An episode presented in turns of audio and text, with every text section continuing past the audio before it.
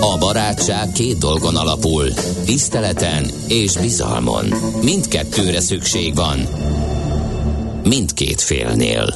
Millás reggeli. A Millás reggeli szakmai együttműködő partnere, az EMAG webshop áruházak és marketplace üzemeltetője, az Extreme Digital EMAG Kft. Kétféle ember létezik a világon, akinek van alibije, és akinek nincs. Az elsőnek ajánlott minket hallgatni, a másodiknak kötelező. Te melyik vagy? Millás reggeli, a 90.9 Jazzy Rádió gazdasági mapetsója. Ez nem animi, ez tény. A Millás reggeli fő támogatója a Schiller Flotta Kft. Schiller Flotta and Rent a Car. A mobilitási megoldások szakértője a Schiller Autó tagja. Autók szeretettel. Ez továbbra is a Millás reggeli jó reggelt kívánunk mindenkinek, a stúdióban Ács Gábor. És Kántor Endre, és eszembe jutott, hogy mi az, amit még el akartam mondani, csak nem jutott eszembe. Igen, a Facebook a zárás után hozta ki az eredményét, eh, amely nagy meghökkenést okozott, és ezért uh-huh. 22-23 százalékos Minusz, igen. szakadás. Az idei, eh, a mostani negyedévre jó, jócskán a piaci várakozás alá tették a bevételi Hát meg itt vannak, mondom, ezek az új metával kapcsolatos aggodalmak. És az is lassabban megy, mint Úgy, ők tervezték. Uh, igen. És nézzük meg majd a Spotify-t is, hogy egyre többen csatlakoznak Neil Youngékhoz, és követelik, hogy töröljék a zenéket. Egyébként ez valami elképesztő, tehát ilyen két milliárd dolláros mínuszt okozott eddig a, a, a cégnek árfolyam tekintetében, de nem, nem, nem muzsikál jól a Spotify emiatt, tehát rossz, egyszer rossz lóra tettek ezzel a, a podcasttel. Hát majd meglátjuk, hogy alakul. Nézzük, mi van a közlekedéssel. Budapest legfrissebb közlekedési hírei, itt a 90.9 jazz azt mondja, hogy a Lajos utcában sávlezárás van, a Szépvölgyi útnál a belső sávot egy műszaki hibás jármű foglalja el, a Vajda Péter utcában baleset van, nem járható kifelé a Könyves Kálmán körút előtt a Vajda Péter utca, és a Kossuth térnél az Üllői úton is baleset történt, ez is nehezíti a közlekedést Budapesten és környékén. Most pedig azok figyeljenek, akik nyerni akarnak. A szerencse fia vagy? Esetleg a szerencse lánya? Hogy kiderüljön, másra nincs szükséged, mint a helyes válaszra. Játék következik. Azt kérdeztük, hogy melyik uh, volt a világ első kereskedelmi részvénytársasága, a font, fontos az, hogy hova külditek a, a válaszokat. Nem SMS-be kérjük őket, nem a millás reggeli e-mail címére, majd mindjárt lehet hallani, hogy melyik e-mail címre várjuk a válaszokat. A helyes megfejtést beküldők között minden nap kisorsolunk egy darabot, Búró Szilárd a részvény című könyvéből, az Equilor befektetési ZRT és a millás reggeli jóvoltából. Mai kérdésünk a következő, tehát melyik volt a világ első kereskedelmi részvénytársasága? A. az IBM, B. a brit kelet-indiai társaság, vagy C. a Richter Gedeon? A helyes megfejtéseket ma délután 16 óráig várjuk a játékkukac jazzy.hu e-mail címre. Kedvezzem ma neked a szerencse! Az erős koncentrációnak sokszor az a következménye, hogy az ember könnyen elfelejti a már befejezett dolgokat. Millás reggeli. Egy igen érdekes és komoly bejelentés hangzott el tegnap Budapesten az Astorián a korábban LogMe In-nek nevezett cég székházában, mégpedig az, hogy nevet vált a legnagyobb magyar sikersztori, és mostantól GoTo néven lehet majd ismerni. Hogy mi változik a néven kívül, ezt fogjuk megbeszélni Bisztrai Dáviddal, a GoTo Resolve távoli elérési és segítségnyújtási üzletágának globális mérnöki vezetőjével, aki itt van velünk. Szervusz, jó reggelt! Sziasztok, jó reggel! Hogy korábban is ugye volt már GoTo, és a Logmin portfólióból lehetett ismerni, hogyha ha valaki ismerte a termékeket. De hogy mostantól kezdve globálisan is így hívják a brandet. Miért volt erre szükség? Így van, tehát mi azt jelentettük be, hogy két új terméket, két új vállalati entitást és brandet indítunk el, az egyik a LastPass, illetve a másik a GoTo. Alapvetően a brandek szempontjából nekünk nagyon fontos volt, hogy megvizsgáljuk azt, hogy hogyan tudunk egy olyan következő állomásra lépni, ahol minél inkább képesek vagyunk ezt a logménes sikertörténetet ami nem Magyarországról indult, és egy ilyen unicorn is készített minket, több mint egy milliárd dolláros éves bevételünk van, a market kapitalizációnk 4 milliárd dollár fölött volt, mikor lejöttünk a tőzsdéről, tehát hogy ez a sikertörténet hogyan tud a következő szintre emelkedni, és számunkra egyértelművé vált, hogy ehhez egységesíteni kell, konszolidálni kell a platformjainkat. Ezek a fejlesztések is történtek meg az elmúlt két évben, és ez a fajta konszolidáció nem csak a termékeinkre, de igazából magára a brandre is számít. És hát be kell, hogy valljam, hogy én nagyon sokszor tapasztaltam személyesen is, hogy a Logmein, mint brand nem volt annyira ismert Amerikában abszolút. Tehát, hogy én sokszor utaztam, és rengetegszer szembe jött velem, hogy én hol dolgozok, milyen formában, és egész egyszerűen a logmin nem, nem hozta a megfelelő hatást, de ha azt mondtam, hogy LastPass, vagy adott esetben megemlítettem egy GoToMeeting nevű terméket, akkor abban a pillanatban tudták, uh-huh. hogy van szó. Úgyhogy fel kellett, fezet, fel kellett fedeznünk, hogy két nagyon erős branddel állunk itt most szembe és ezt próbáljuk igazából kihasználni, és egy új uh, szintre emelni. Okay. Szerintem azt végigvehetjük, hogy uh, mi volt az első termék, illetve a, a termék portfólió hogyan bővült, mivel foglalkoztok most pontosan. Hát a illetve... Logmin egy ingyenes szolgáltatásként indult el annó, uh-huh. ugye, é, utána a, a, a LastPass indítása is ingyenes szolgáltatás volt, De az é, mit és, és most az új, ez a GoTo Resolve is ingyenesen indul el, erről beszéljünk majd, uh-huh. de hogy ezek micsodák, és ahogy Gábor kérdezte, melyik mit tud, erről beszéljünk egy picit. Így van, tehát hogy mi kifejezetten az IT-s területre fókuszáltunk mindig is. Ezen belül kifejezetten a kis és középvállalatok voltak számunkra a legfontosabbak. Innen indult a Logmain, de a távoli elérés volt a legfontosabb számára, tehát nem is feltétlenül a, a, vállal, a munkavállalói támogatás, hanem inkább az, hogy számítógépeket internetes alapon el lehessen érni. Ez rendkívül sikeres volt 15-6 évvel ezelőtt, főleg egy ilyen nagyon virálisan terjedő freemium modellnek köszönhetően, és igazából ez az, ami utána tudta skálázni a céget, és olyan termékeket tudott létrehozni, mint Rescue, ami már Enterprise környezetbe is hasonló dolgokat tudott hozni, és be is léptünk a tőzsdére, tehát a növekedésünk az ilyen szempontból tényleg egyedülálló volt. Én 8 évvel ezelőtt csatlakoztam a Logminhez, és akkor voltunk 200 millió dolláros éves bevételen, ma már több mint 1,3 milliárdon vagyunk aminek az, ami, ahova úgy jutottunk, hogy rengeteg hasonló termékünk, specializált use case készített termékeink voltak, viszont ez ma már úgy tűnik, hogy a növekedésünknek a, a gátló tényezője, és elkezdtünk előjönni egy olyan gondolattal, hogy mi lenne, hogyha ezt elkezdenénk konszolidálni, egy olyan egységes IT platformot hoznánk létre, amiben ez a sok eszköz igazából benne van, össze van integrálva, és hogyan tudnánk ezt úgy a piacra dobni, hogy mellette a logmilyen sikertörténetét újra kihasználva ezt a freemium, az az ingyenes előfizetési modellt is bedobnánk, és így indítottuk el ö, ö, igazából tegnap a GoTo Resolve-ot, ami mellette, emellett, hogy ingyenes modellként is indul, és ö, egységesíti az IT-s platformokat,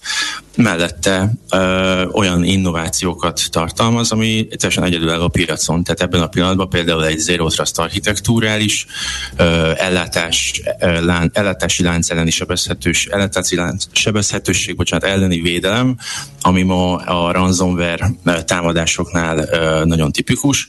Ilyen védelem ebben a pillanatban egyetlen egy hasonló termék sincs, sem rendelkezik a piacon, és ez egy egyedülálló innováció, amit zárva megjegyzem, 100%-ban magyar mérnökök fejlesztettek. Ez nagyon, ez nagyon klassz, és beszéljünk is róla, hogy ez micsoda, mert itt elhangzott egy jó pár olyan kifejezés, amit a laikusok számára nem értelmezhető, de akkor menjünk akkor végig. Tehát a, a fontosságok az új sorrendben az, hogy GoTo mostantól kezdve ugye a Logmin, új cégként üzemel a LastPass, és bejött ez a GoTo Resolve. LastPass, mit tud ő? A LastPass az kifejezetten a password uh, management uh, problém, password kezelési problémára született, mind egyéni felhasználók, mind privát felhasználási körben, és mind egy vállalati körben. Ez uh, rendkívüli nagy növekedést uh, eredményezett az elmúlt években, uh, mind piaci, mind ismertségi szempontból. Itt is egy nagyon sikeres, ingyenes üzleti modell van, és uh, egyszerűen ez olyan szinten uh, tudott beférkőzni a vállalati kultúrába, hogy ma már a legnagyobb enterprise cégek is igazából LastPass-t használnak, hogy a, a jelszókat menedzseljék. Ez egy egyik legbiztonságosabb security modellre épül, és ez úgynevezett zero knowledge, és ennek köszönhetően mondhatjuk azt, hogy olyan szinten biztonságban vannak a jelszavak, hogyha bármi történik adott esetben a, a LastPass szervereivel, azt senki nem tudja megszerezni azokat az ott lévő jelszavakat, mert úgy van eltitkosítva, hogy csak és kizárólag az ügyfelek tudják ezeket kibontani. Na most ezt a fajta technológiát építettük aztán rá erre a GoToResolve-os új innovációs történetre. Ezt egyébként egy érdekes incidens váltotta ki, amire lehet azt mondani, hogy éppen szerencsések voltatok, mert a, az egyik nagy versenytársatokat hekkelték meg, és hát lényegében pont a rémálom jött, jött ugye forgatókönyv jött létre, hogy, hogy pontosan a, a felhasználók, akik a, abban bíztak, hogy az adataik biztonságban vannak, a jelszavaik biztonságban vannak, az elér, a távoli elérésük biztonságban van, hát az az, ami kikerült és nem lett biztonságban. Gondolom azért ez egy, ez egy komoly izzad, izzadást jelentett nálatok is, amikor meg, megjött a hír. Abszolút, tehát erre, erre mindannyian emlékszünk mi a szakmában. Alapvetően az egyik kompetitorunkat július másodikán tavaly megtörték, ez a Revil egyik legnagyobb ilyen hacker csoport, betört oda, és innentől kezdve az ő backendjük felett átvette a teljes kontrollt, és mivel ők is hasonlóan mi hozzánk távoli elérést és távoli végpontokat menedzselnek, így körülbelül egy millió végponthoz ezen a segítségnyújtási eszközön keresztül, IT eszközön keresztül valójában nem a segítségnyújtást, hanem a legveszélyesebb ransomware vírusokat tolták le. Több mint egy millió végpont megfertőződött, másnap 1500-2000 vállalat alig tudott beindulni. Tényleg ilyen képek vannak fenn a Twitteren, hogy egy svéd élelmiszerlánc nem tudta elindítani a pénztergépeit. Ennek a hatása ez, ez teljesen meg sokkolt minket hiszen ez, e, erre az, arra kellett rájönnünk, hogy ez a fajta standard architekturális világ, amiben mi is mozgunk, ez igazából valójában egy olyan IT eszköz, amit hogyha illetéktelen emberek kezébe kerül, akkor egyfajta ilyen tömeges cyberkriminál fegyverré alakítható. És ez volt az a pillanat, amikor mi is ö, ö, hát rengeteg ö, energiát, órát belefektettünk, hogy megértsük, hogy hogy lehet ezt jobbá tenni, és persze nálunk nem voltak ezek a sebezhetőségek, és ez így egy, egy, egy fontos volt, hogy mi is átvilágítottuk, követtük, kapcsolatba is léptünk velük, hogy tudunk-e segíteni, de alapvetően ö, arra rá kellett jönnünk, hogy itt most két dolgot tehetünk, vagy azt, amit majdnem mindenki más tesz ilyenkor, hogy hát jó, akkor hát ez nem velünk történt, és reméljük reméljük. És örülünk. És örülünk, és megyünk tovább. Vagy kitalálunk valamit, eh, ami, ami egész egyszerűen teljesen új és forradalmi, és így jött az, hogy eh, köszönhetően, hogy a know-how az LastPass-nál van, mi lenne, ha azt átemelnénk magunkhoz, és ezt erre építenénk egy olyan ö, ö, ellátás, ellátási lánc sebezhetőség elleni védelmet, ez a supply chain vulnerability, ami, ami konkrétan ö, egyedülálló ebben a pillanatban a piacon. Mi a, mi a forradalmi ebben az egészben? Ugye itt általában úgy működik a dolog, hogy különböző titkosított kulcsok vannak, meg publikus kulcsok vannak, ezekkel ugye az egyik oldal és a másik oldal össze tud kapcsolódni, mind a kettő felismeri a másiknak a, a, hát a, a valódiságát, és akkor így alapvetően megbíznak egymásban. Igen, uh, itt szerintem a forradalmi uh, uh, az benne, hogy ezek a uh, végpontok uh, a standard architektúrákban, tehát szinte ebben a uh, piacon lévő összes terméknél uh, teljesen megbíznak az ő háttérországukba, a saját felhőjükbe. Tehát, hogy tőle, ha valaki azt mondja neki, hogy ezt és ezt telepítsd föl, hogyha ez a, uh, az ő backendjüktől jön, megbíznak benne. És ez az a veszélyes dolog, amire mi azt mondtuk, hogy, hogy ezt megváltoztatjuk, és egy ilyen privát kulcs, publikus kulcs megoldással megoldottuk azt, hogy csak és kizárólag ezek a végpontok azokat az utasításokat fogják elfogadni, ami az ügyfél által digitálisan alá van írva. Tehát nem bízik, nem bízik meg a, a, a mondjuk a GoTo felhőben? Nem, nem. Mostantól kezdve, az érdekes, ha érdekes. dolgokra megy, nem bízik meg. Oké. Okay. Uh, szóval van egy ilyen új, újítás benne. Azt mondjátok, hogy ez a zsaroló vírusok ellen uh, um, eléggé, sőt, hát egyedülálló biztonságot tud nyújtani. Így van, nagyon növekednek ezek az incidens számok, tényleg ilyen, ilyen 30-40-50 százalékkal növekszik évente, több trillió dolláros károkat okoz, és itt tényleg olyan jellegű irányok jelennek meg, amik próbálják kitalálni, hogy hogyan lehet ezzel védekezni.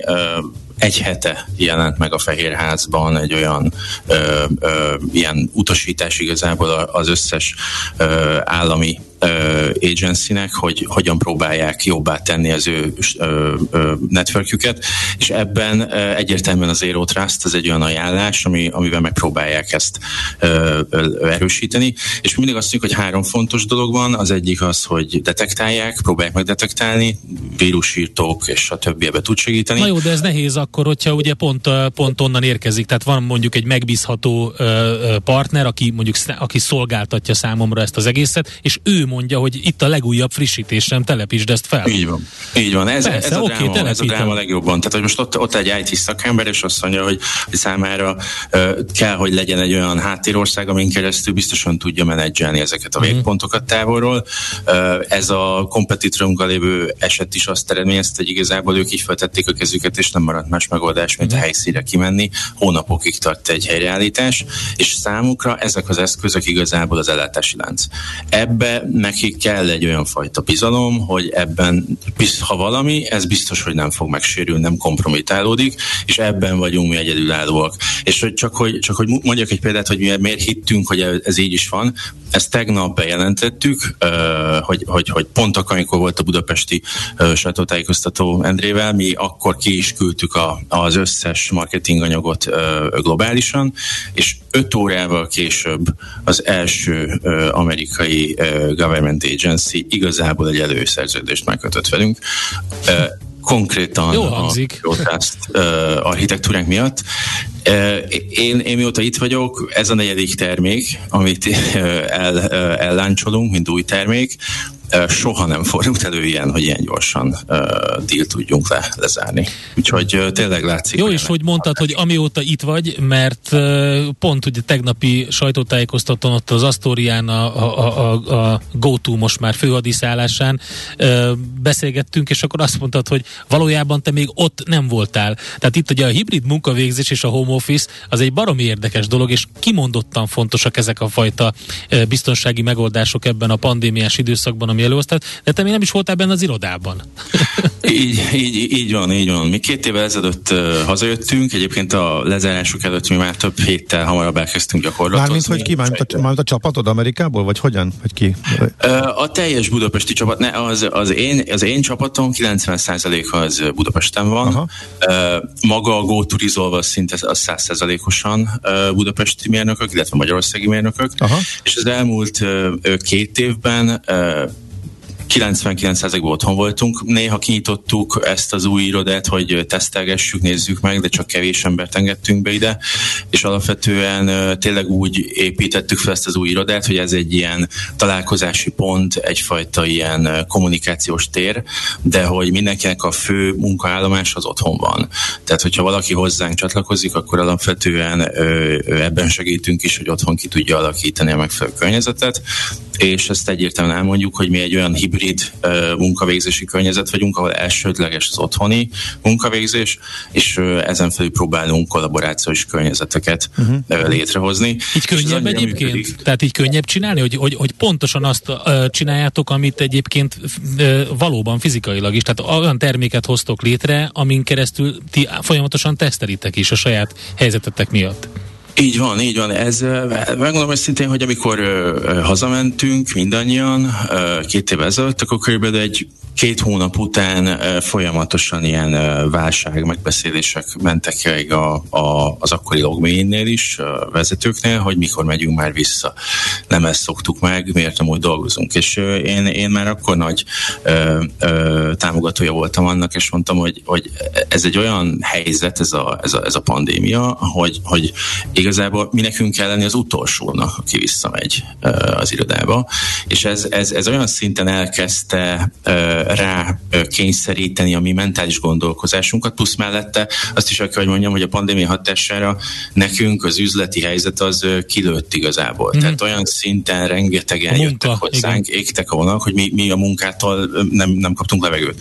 És, és ki kellett dolgoznunk egy iszonyatosan hatékony távoli munkavégzési módszert, amihez a mi eszközeinket használtuk. És hogy igazából ez a GoToResolve, amit most mi el, el fogunk láncsolni, vagy hát elláncsoltunk tegnap, ez konkrétan száz százalékban ebben a periódusban ö, fejlesztődött le, tehát ö, ha úgy tetszik ezeket a kódokat, amiket ö, leírtak a mérnökök, ezeket 99%-ban otthonról csinálták. Uh-huh.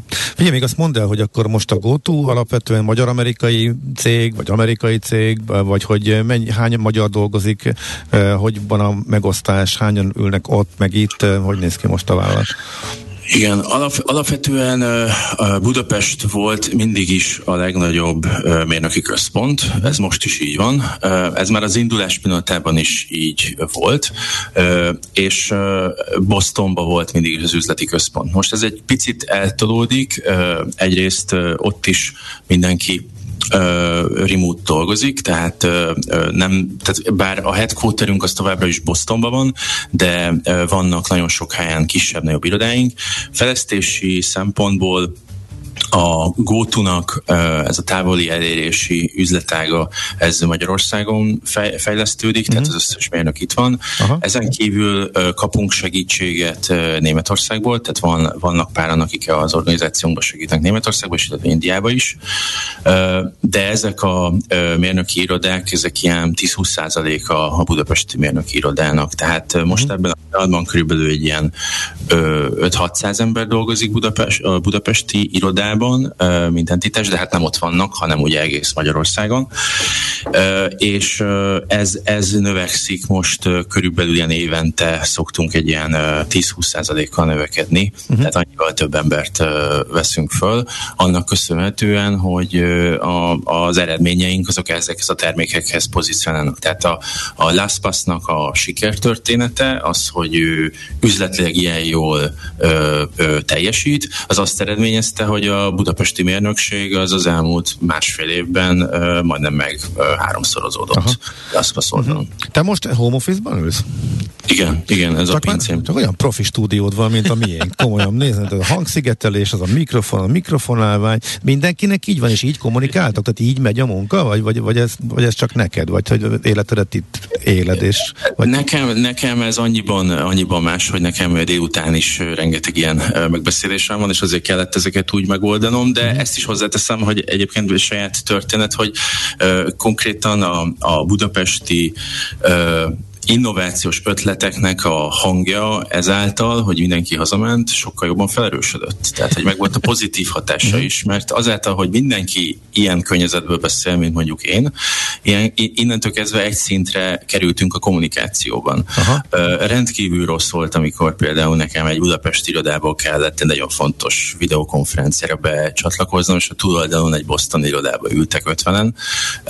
Nem, nem tudtam úgy bekapcsolódni, nem hallottam pontosan, mi történt történik. Na most ez ilyen szempontból ez teljesen egyenlővé vált ennek hatására, és mindenki egyre jobban próbálja kiépíteni ezeket a megfelelő környezeteket. Hát nekem is rá kellett jönnöm, hogy a legfontosabb, hogy a, a hang és a videó kommunikáció az itt mindenféleképpen jó legyen, és hát ezt nagyon sokan Aha. így használják, de hozzáteszem, hogy mellette nagyon flexibilisek vagyunk, tehát hogy alapvetően majdnem mindenki úgy végzi a munkáját, ahogy jól esik neki, csak készüljön el, tehát meg fogunk eredményorientáltan hmm.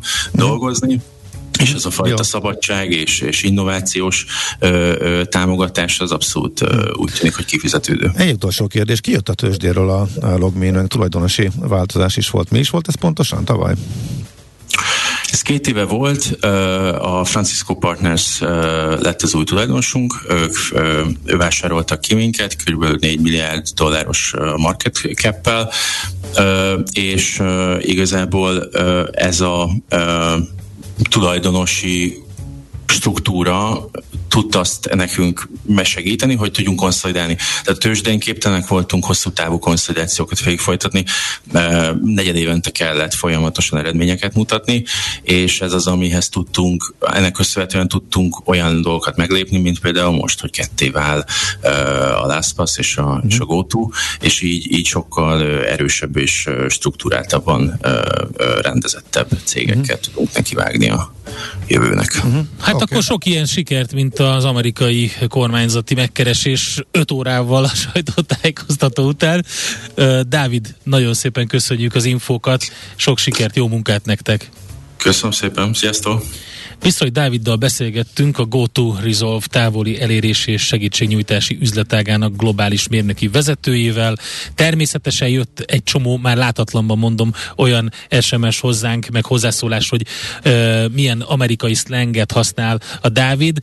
Um, hát ugye... Well, brutális ez a speech, írja egy hát, de, de, mint ahogy... De, de most te töké... Hát figyelj, egész életedet angol környezetben töltöd, még akkor is, másrészt ez a vállalati, vagy. vállalati munkakörnyezet, ez megadja ennek, a, megy, ennek az argóját, vagy zsargonját, úgyhogy eh, aki nem értette volna esetleg, hogy mit mondott, bár szerintem kétlem, hogy ez így van, uh, hallgasson startup cégeknek a, a, a pitchjeit, hogy ha már itt tartunk, és akkor uh, akár Magyarországról, és ugyanezeket a kifejezéseket viszont fogja hallani. Na, Gábor, hoztam neked valamit, uh, annak idején az Ills-től te találtad meg azt a Novocaine for the Soul című számot. És van, azt nem mondta, az újat be, be, be, bejött az új lemez, és, és, abból... jönnek, és koncerteznek Budapesten. Tényleg? Mikor Igen, koncerteznek? Ez, nem tudom, de hamarosan. Ide, ah, hát azt akkor rá fogok keresni. uh, a Strawberries and Popcorn következik. Aranyköpés a millás reggeliben. Mindenre van egy idézetünk. Ez megspórolja az eredeti gondolatokat. De nem mind arany, ami fényli. Lehet kedvező körülmények közt gyémánt is. Na nézzük, azt mondja, hogy Bohumil Hrabál cseh író 25 éve hunyt el, rá emlékezünk egy idézettel. Érdekes, hogy a fiatal költők másra sem gondolnak, csak a halálra. A sok vén marhának pedig csak a lányokon jár az esze. Mondta Bohumil Hrabál a maga pallérozott stílusában. Aranyköpés hangzott el a millás reggeliben. Ne feledd, tanulni ezüst, megjegyezni arany. A műszer neked egy fal, a sebesség egy váltó, a garázs egy szentély. Zavar, ha valaki elbetűvel mondja a rükvercet. Mindent akarsz tudni az autóvilágából? Akkor neked való a millás reggeli autós rovata. Futómű Autóipari hírek, eladások, új modellek, autós élet. Kressz. Szólítom Várkonyi Gábor autós szakértőt, remélem, hogy felhúztad a fekete övedet és a tornadresszedet, mert kemény ellenfeled akadt ma a stúdióban. a múlt Gábor, nagy a druszád. Én hátradőlök, nyitom a popcornt, mehet a beszélgetés. A múlt heti nagy sikerre való tekintettel ismét ugyanebben a felállásban köszöntünk téged, kedves Gábor, bár az ott nem tudom, hallottad, de egy hallgató megjegyzést tett, illetve kifogásolta az egyik műsorvezető konkrétan konkrétan én, a bunkó, cinikus, uh, mi volt a harmadik? Kötekedő. Kötekedő. És Azt hiszem a barom is ott volt, de az a, nem biztos. A, ott volt a, a interjú alanyt folyamatosan kizökkent, szándékosan kizökkentő, úgyhogy hát nem tudom, most próbálok kicsit másként viselkedni, úgyhogy kíváncsian várom a mai eszmeszoktatást. Legközelebbi ilyen felállásnál az lesz, hogy szóljatok elő, hogy ti ketten lesztek, mert ugye ez mindig meglepetés, és akkor Endrének küldetek egy kávét a stúdióba, hogy Köszönöm. el tudja magát foglalni, mi meg elkezdünk egymással küzdeni a Gáborra. Lehet szó sincs ilyesmiről. Állom a sarat most már egy pár éve, azt gondolom valahogy. Igen, igen. Na, szóval beszéljünk arról, hogy elfogyott a G-osztályú Mercedes terepjáró. Én szerintem ez egy elég rossz hír a hazai politikai elitnek, de mindegy. Erről, hogy elfogyott, erről egyetlen egy dolog jut eszembe, méghozzá kedvenc kereskedő barátomnak a hozzáállása ahhoz, amikor nincs kedve dolgozni és embereket látni, és fölteszi az asztalra a lábát, látja, hogy bejön a kereskedésbe valaki, és amikor benyit az ajtón, akkor hátra se néz, csak annyit mond, hogy elfogyott. Igen. De hogy és tud... ez, ez megtörtént. De hogy tud egy autó elfogni? Miért nem gyártanak többet?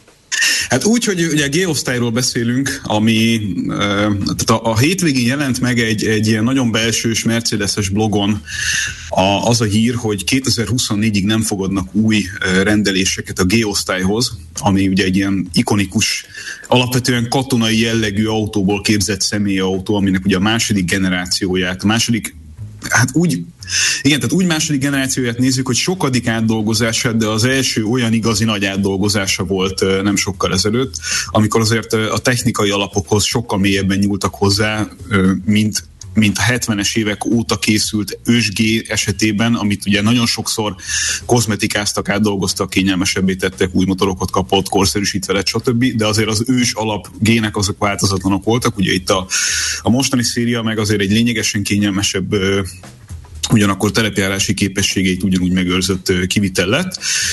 De hát, hogy ez mennyire státusz szimbólum, ugye ezt semmi sem jelzi jobban, mint az, hogy egyébként az AMG verziókból adják el ennek az autónak a, a, a line-upjából a felét. Magyarul azzal soha az életbe senki nem megy földúton kívül, de még valószínűleg földútra sem feltétlenül. Milyen, milyen verzió? A, AMG. Az AMG. Mindegy, ez egy ilyen speciális tuning verzió. Ja, jó, hát a földi halandó Oda van írva, csak azt AMG, látom, tudod? hogy ez egy ez ilyen, olyan, mint a Shell Merci. ez ilyen kocka terepjáró, ilyet én még az életemben nem láttam. De ugye Biztos, hogy láttam ilyet, Gábor. Uh, tuti? Ne, tuti? ne, most azt fogja hinni, hogy az AMG a kocka terepjáró. Az AMG az egy gyári tuning. nem, a, megvan. Oké. Maga a G-osztályt nézegetem, hogy igen, hogy érdekes, hogy, e, hogy ez miért fogy ennyire. Én még csak itt tartok, igen. Hát azért, mert valami összehasonlíthatatlan hangulata van egy ilyen autónak. Én is szeretek ezzel járni, amikor éppen ilyet kapok, de hát nyilván ez ritkán történik meg, és hát valahol tényleg egy ilyen egy ilyen furcsa meghasonlás ez, hogy a, a mai korunk témáinak egyik legsúlypontabbika, hogy már majd teljesen magyarul Igen. fogalmazok, de hogy próbálom fokozni ezt a a kérdést, hogy azért? Na jó, mennyit, mennyit, zab, azért ez egy két és fél tonnás autó. mennyit hogy- zabál? Sokat. Hát látod rajta, hogy ez nem arról szól, hogy, hogy ö- ökonomiailag értelmezhető kérdés köré húzzák fel ennek a kommunikációját. körbe, tényleg, igen. De hát nyilván Jó, egy akkor ilyen autóra az ember egyébként alapvetően vágyik, ha egyszer használta, de szüksége természetesen nincs rá, és nyilván ez a luxus definíciója. Jó, hát nevezzük nevén. Tehát miközben zöldülünk, és a Merjo is zöldül, és mindenki mondja, hogy hú, de zöldülünk, a, az emberek egyszerűen, tehát nem tudnak annyit gyártani, mint amit a benzinfaló kockaterepjáróból az emberek Igen, megvesznek. hát ez, ez egy ilyen sztori. Steyernél készül, Magna Steyernél készül egyébként, tehát nem a Mercedes gyártja ezt, hanem bérgyártásban Ausztriában készül uh-huh. az, a, a sorozat eleje óta, és ennek a, a gyártásnak a kalibrálását azért nem lehet egyik pillanatra a másikra ide-oda tologatni, és akkora kereslet van rá, amekkora kereslet soha nem volt erre az autóra a története során. Ez nem jelenti azt egyébként szerintem, hogy ez tartósan fenn fog maradni, tehát hogy nem lehet ezt az autót jelenleg rendelni, mert 2024-ig le vannak kötve a kapacitások. Szerintem egy kicsit át fogják alakítani a modell palettát, és újra gombolják a kérdést. Egyébként közben Mercedesnél névváltozás is volt, mert ugye most már nem Daimler AG, hanem Mercedes-Benz ként megy tovább a, a történet, hiszen a, a teherautó részleget azt leválasztották. De erről egyébként ennél többet nem akartam ma reggel beszélni, mert hogy találtam nektek két rettenetesen érdekes hírt, Na. ami ennél is tovább megy, mert a G-osztály az nyilván egy olyan megosztó kérdéskör, amiről rengeteget lehet okay, meg de... azt lezárhatjuk azzal szerintem, hogy ez egy, szű, egy nagyon szűk szegmens. A, Néhány tízezer darabról Aki ezt megveszi, éves. attól még persze az általános trenden nem változtat, csak inkább csak érdekesség, ugye? Így van. Viszont találtam egy olyan ö, riportot, ami az IC Inside nevű szervezetnek a, a riportja arról, hogy mi történt a félvezetők világában az elmúlt években, és egészen megdöbbentő számokat sikerült itt párhuzamba állítani egymással. Méghozzá ők azt állítják, hogy most, hogy leült a por az elmúlt másfél-két év eseményei kapcsán az autóipar és a félvezetők relációjában, úgy tűnik, hogy ez a, a chiphiány nevű fenomén, ez akkor is bekövetkezett volna, ha nem lett volna Covid.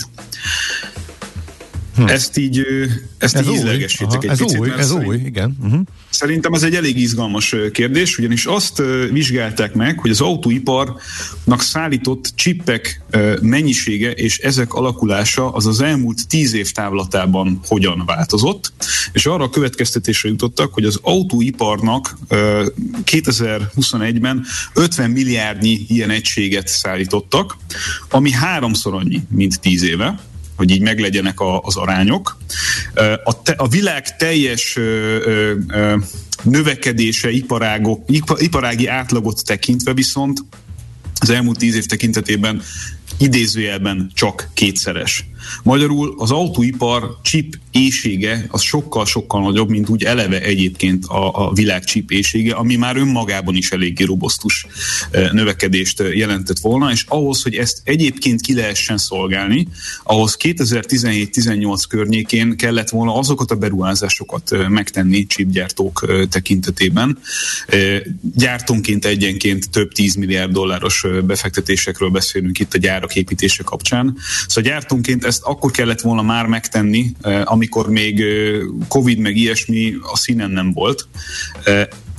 Nyilván itt volt egy némi sporolási szándék annak kapcsán, hogy, hogy ezeket a befektetéseket megpróbálják elhúzni, de hogyha akkor megtették volna, akkor lett volna hiánytalan ellátási lánc ebben a kérdésben, mivel egy ilyen gyárnak a, a megépítése és, és tervezése összességében három-négy éves ciklust jelent. Tehát az, amit most elkezdtek az elmúlt mondjuk egy-másfél évben, az legjobb esetben 24-25 környékén tudja megkezdeni a termelést. Ez azért ez egészen meglepő szerintem, mert hogy ugye itt a narratíva hogy á, az autógyártók kiöregedett csípeket használnak, ami miatt egyébként is nehezebb ellátni őket. Ezt, ezt a történetet ez a riport szerintem némiképpen más megvilágításba helyezi. Másrészt meg úgy tűnik, hogy a chip hiány okozói többek között egyébként nyilván pont az iparág szereplői, akik nem időben léptek annak kapcsán, amit egyébként valamennyire lehetett prognosztizálni.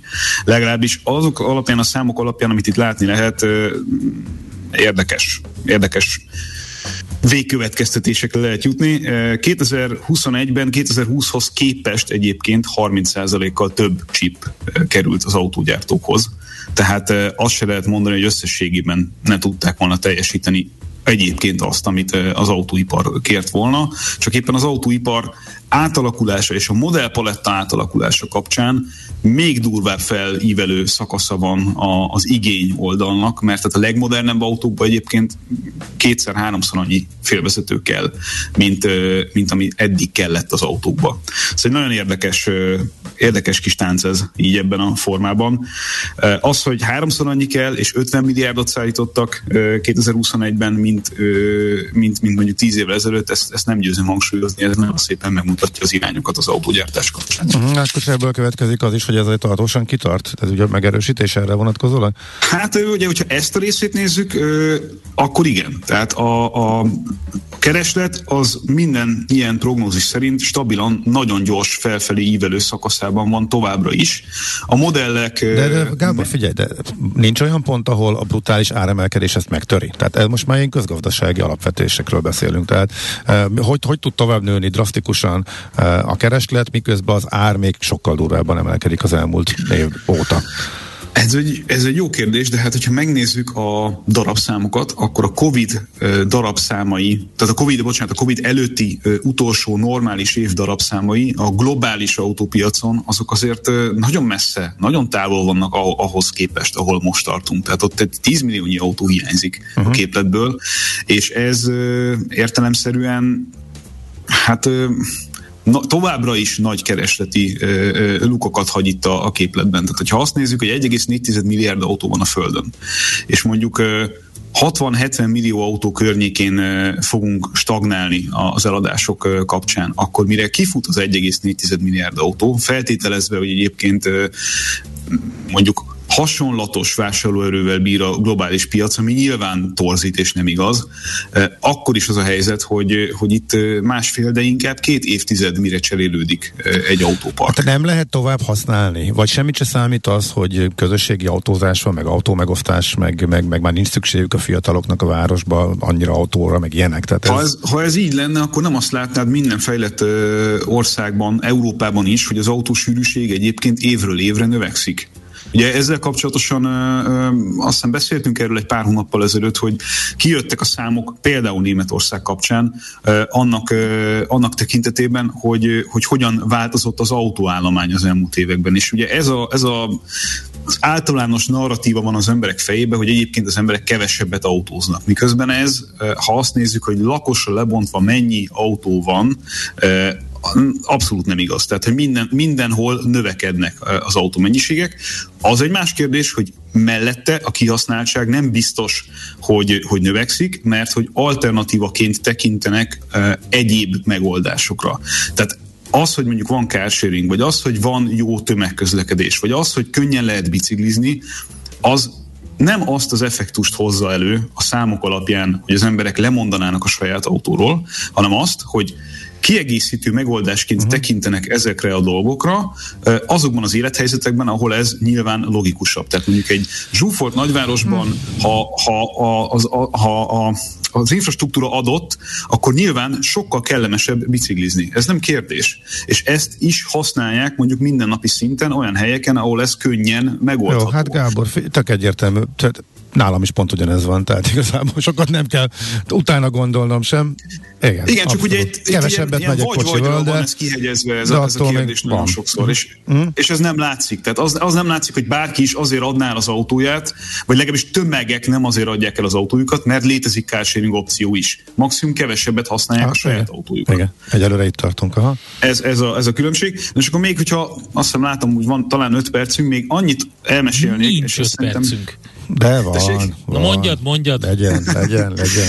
Hogy ugye úgy, úgy, él, a, úgy élvezem. Na, igen. A Stellantis kapcsán beszéltünk arról, hogy azt mondta Carlos Tavares, hogy 50%-kal kéne növelni a produktivitást annak érdekében, hogy ne legyen iszonyatosan drága mindenki számára a villanyautó átállás kapcsán az autózás, mint olyan. És hát arról is beszéltünk nemrégiben, hogy a kereskedelem és a beszállítók irányába próbálják leboxolni ezeket a hatékonyságnövelési dolgokat a, a gyártók. Hát a Stellantis egyik volt alkalmazottja az Automotive Newsnak adott egy olyan interjút, ami, ami alapján az ember azért erősen vakarja a fejét, hogy ezt hogyan gondolják komolyan.